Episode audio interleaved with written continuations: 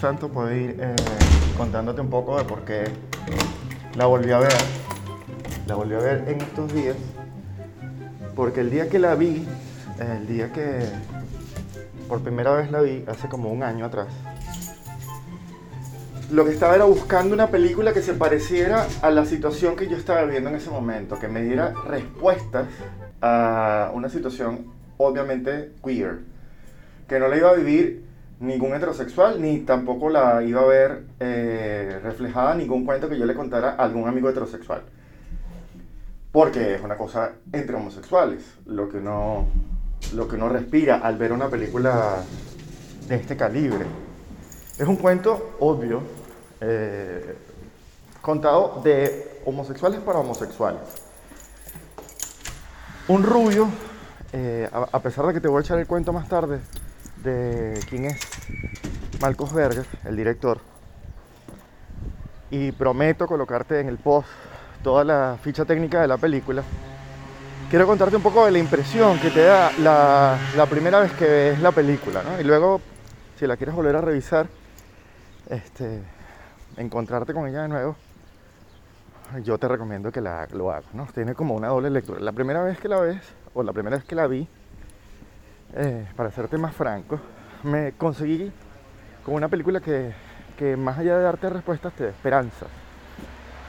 Esperanzas de que la gente al final de cuentas termine asumiendo su emocionalidad más que su sexualidad, que es donde está el detalle de la película. La película no justifica en ningún momento la capacidad que tiene un ser humano en revisarse eh, socialmente ante su sexualidad. No hace ningún tipo de canto en pro de la de salir del closet ni del armario. Eh, ni tampoco, si me oye un poco fatigado con la voz porque es obvio. Voy caminando y llevo una mascarilla. Como casi todos los seres humanos que salimos a la calle en este momento de pandemia, ¿no? Bueno, lo que te decía, entonces el, punto ahí, que es que la película no es un canto de que, ah, yo a través de esta película me voy a sentir inspirado para salir del closet, como Pride o como, como otras tantas películas que son un canto a la lucha por la reivindicación de los derechos LGBT plus, sino esto es una película intimista, muy, muy, muy básica, no minimalista, no, perdón, minimalista, me corrijo, sino más bien básica. Y que lo atractivo es que en ningún momento se justifica.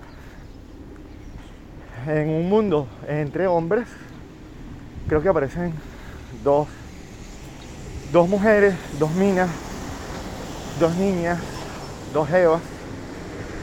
Eh, y hay una tercera en referencia, que después voy a hablar de ella, sobre el tema del lesbianismo. Pero bueno, mientras tanto, y mientras que llego a, a mi oficina, que va a ser mi estudio el día de hoy, y y comenzamos a hablar del rubio, te dejo la entradilla del podcast y una canción. No, ¿qué canción? Mejor te dejo la entradilla y conversamos un rato después para darte más detalles de lo que significa un rubio de Marcos Verga.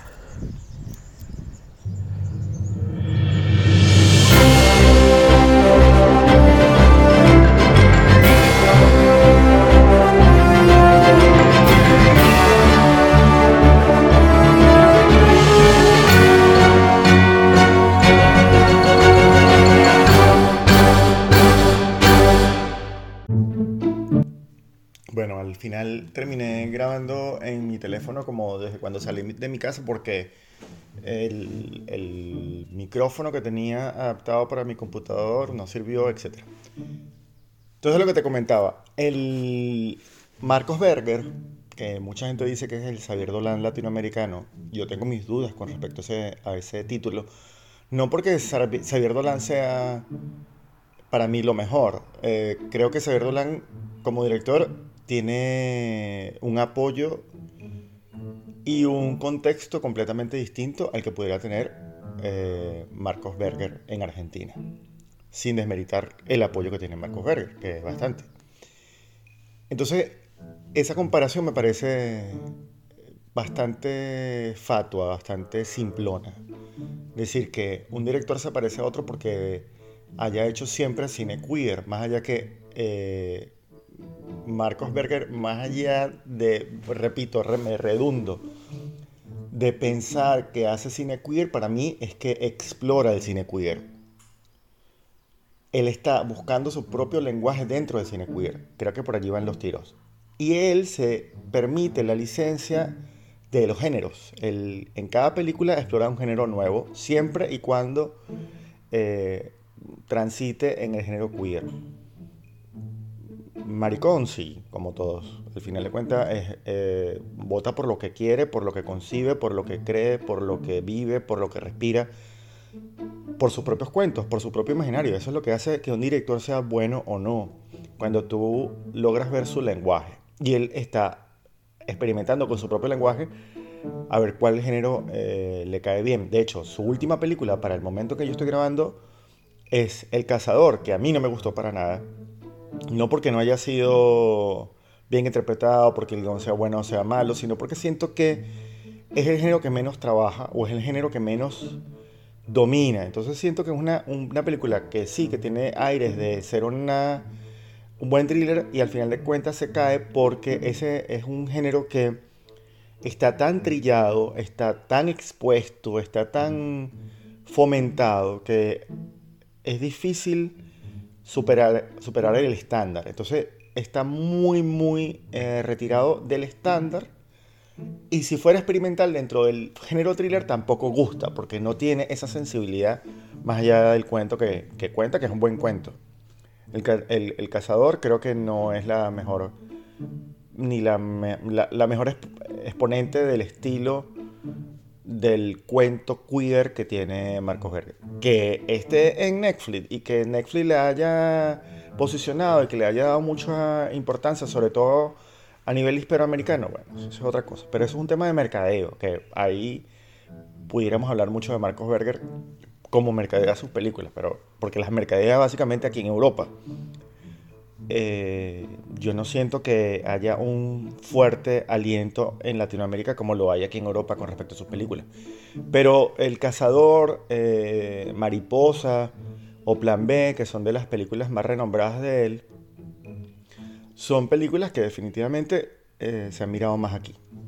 Bueno, volviendo a un rubio, también hay un detalle importante con respecto al tema de la concepción de la película de manos de Marcos Berger. Marcos Berger escribe el guion, eh, se sienta con sus alumnos del taller de actuación, les cuenta un poco de la historia de lo que sucede con el guion y ellos son los encargados de llevar la producción de la película. Entonces es como una especie de tesis.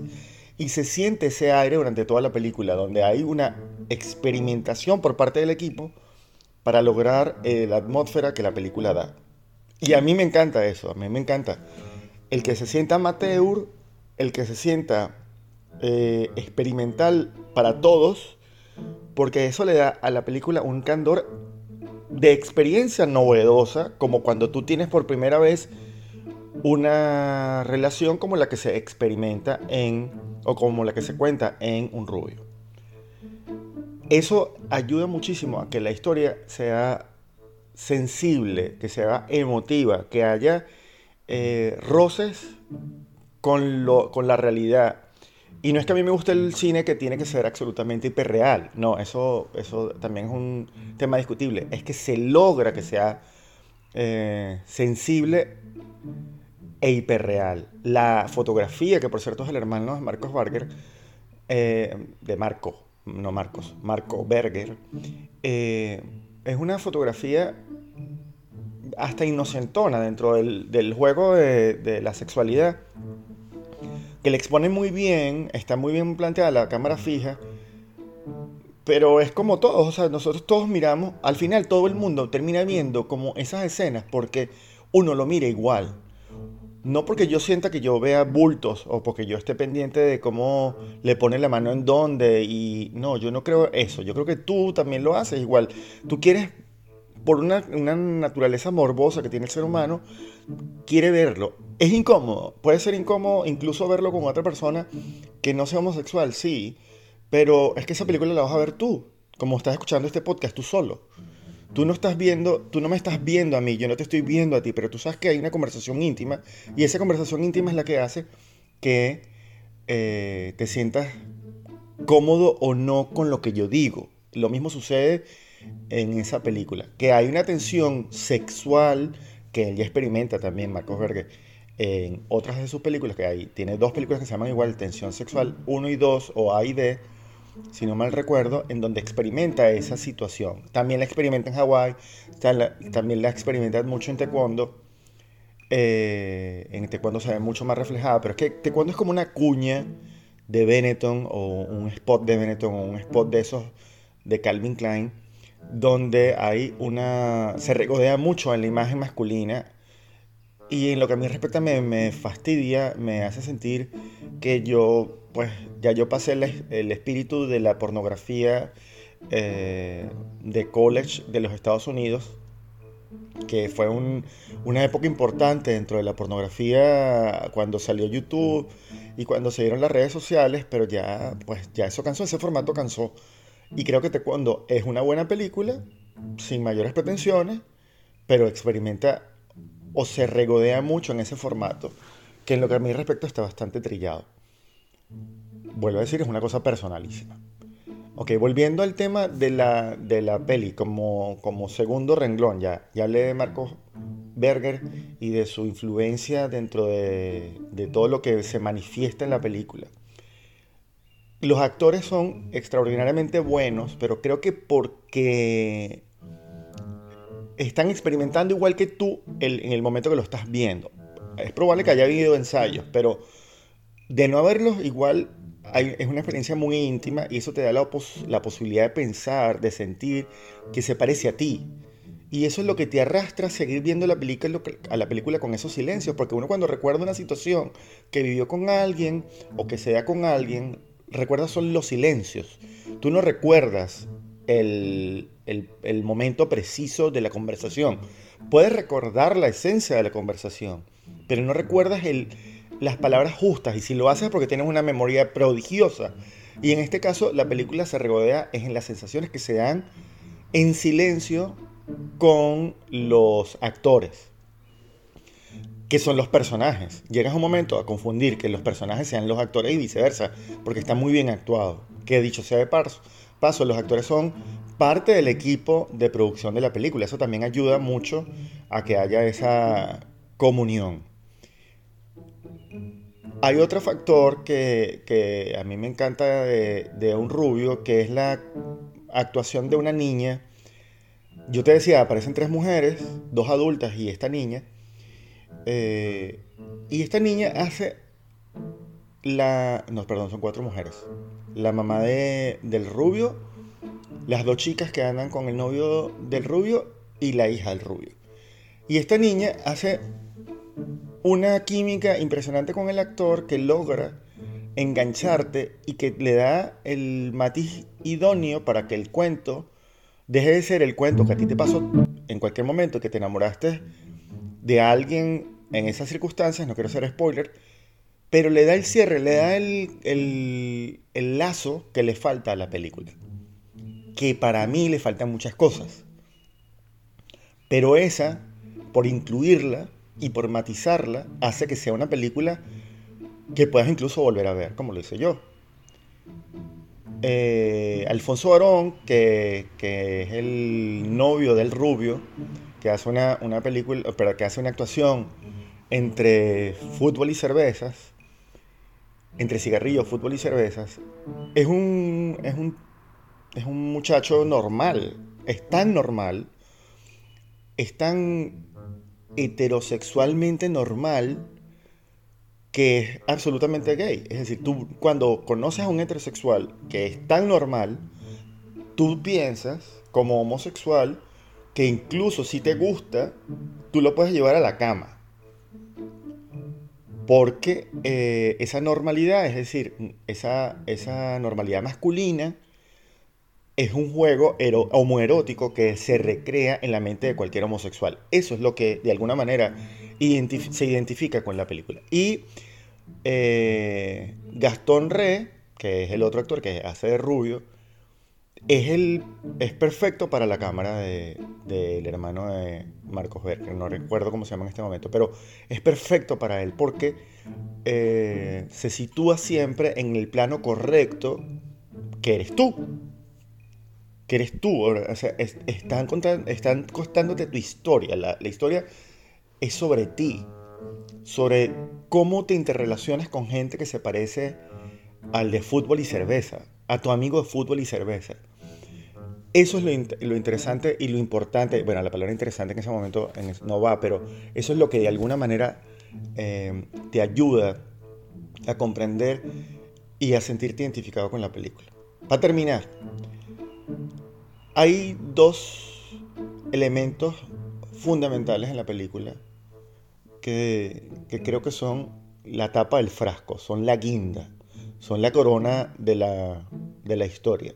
Los celos, cómo se ven reflejados los celos, que no tiene que nada que ver con el hecho de ser hispanoamericano, latinoamericano o iberoamericano. Los celos es un, un sentimiento absolutamente universal y que los celos no tiene por qué ser un, tema única y exclusivamente de, la homosexualidad queer y cómo, se, eh, cómo esos visos de celos entran más por el que ese lado que porque, por el celoso. O sea, los celos es un, una movida emocional que tiene muchas lecturas y en esta película lo que más me gusta es que se expone a través de quien supuestamente ha sido celado. Eso para mí es la guinda. Y en segundo eh, lugar, para terminar, es que lo tecnológico no aparece en la película. O sea, no, no vemos a nadie con un teléfono un móvil, eh, no vemos a nadie utilizando las redes sociales, no, no hay un computador, no hay un televisor de alta gama, no existe esa relación con la tecnología que tenemos todos los días, todos, todos los días. Si existe, por supuesto, un reproductor de música que está ahí, que es muy tecnológico, bueno, muy tecnológico, no, pues es el tecnológico de estos días, pues, que, que nos toca vivir. Eh, pero esa relación con la, con la tecnología que no aparece en la película, también es verdad. Nosotros probablemente estemos escuchando este podcast en un móvil o en un computador, pero eso es la cosa más normal. Es decir, también tenemos vida sin tecnología. Eso que todo el tiempo tiene que aparecer en las películas, la tecnología, y que tiene que estar como que si fuera hiperreal, que todo el día vivimos con el teléfono y con el móvil y con la computadora y con la internet y con el wifi, no sé qué eso también es mentira. O sea, no, ni, no podemos creer que la, que la realidad es hiper tecnológica y está hiper truncada. Yo creo que existe una realidad que uno vive eh, que también es sin eso, que, no, que no es la, la, la, que más uno experimenta, sí, tal vez, pero es la que es. Y cuando sobre todo uno tiene relación amistosa, íntima y profunda con otra persona, la, la tecnología a veces desaparece eh, está debajo del colchón, está detrás de la, de la puerta, está,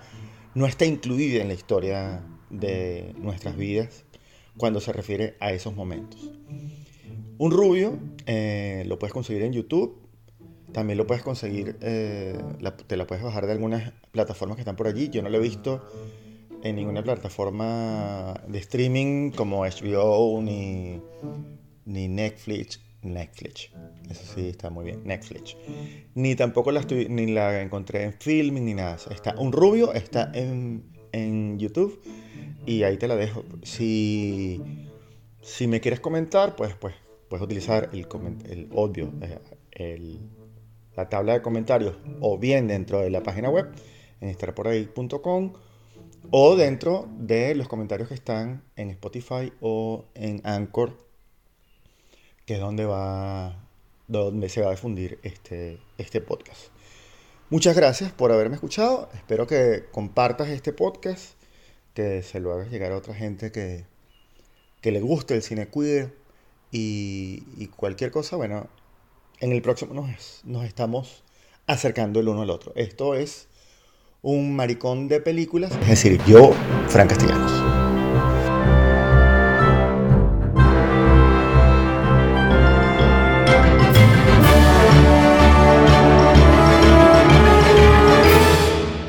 Un maricón de películas, es decir, yo, Fran Castellanos.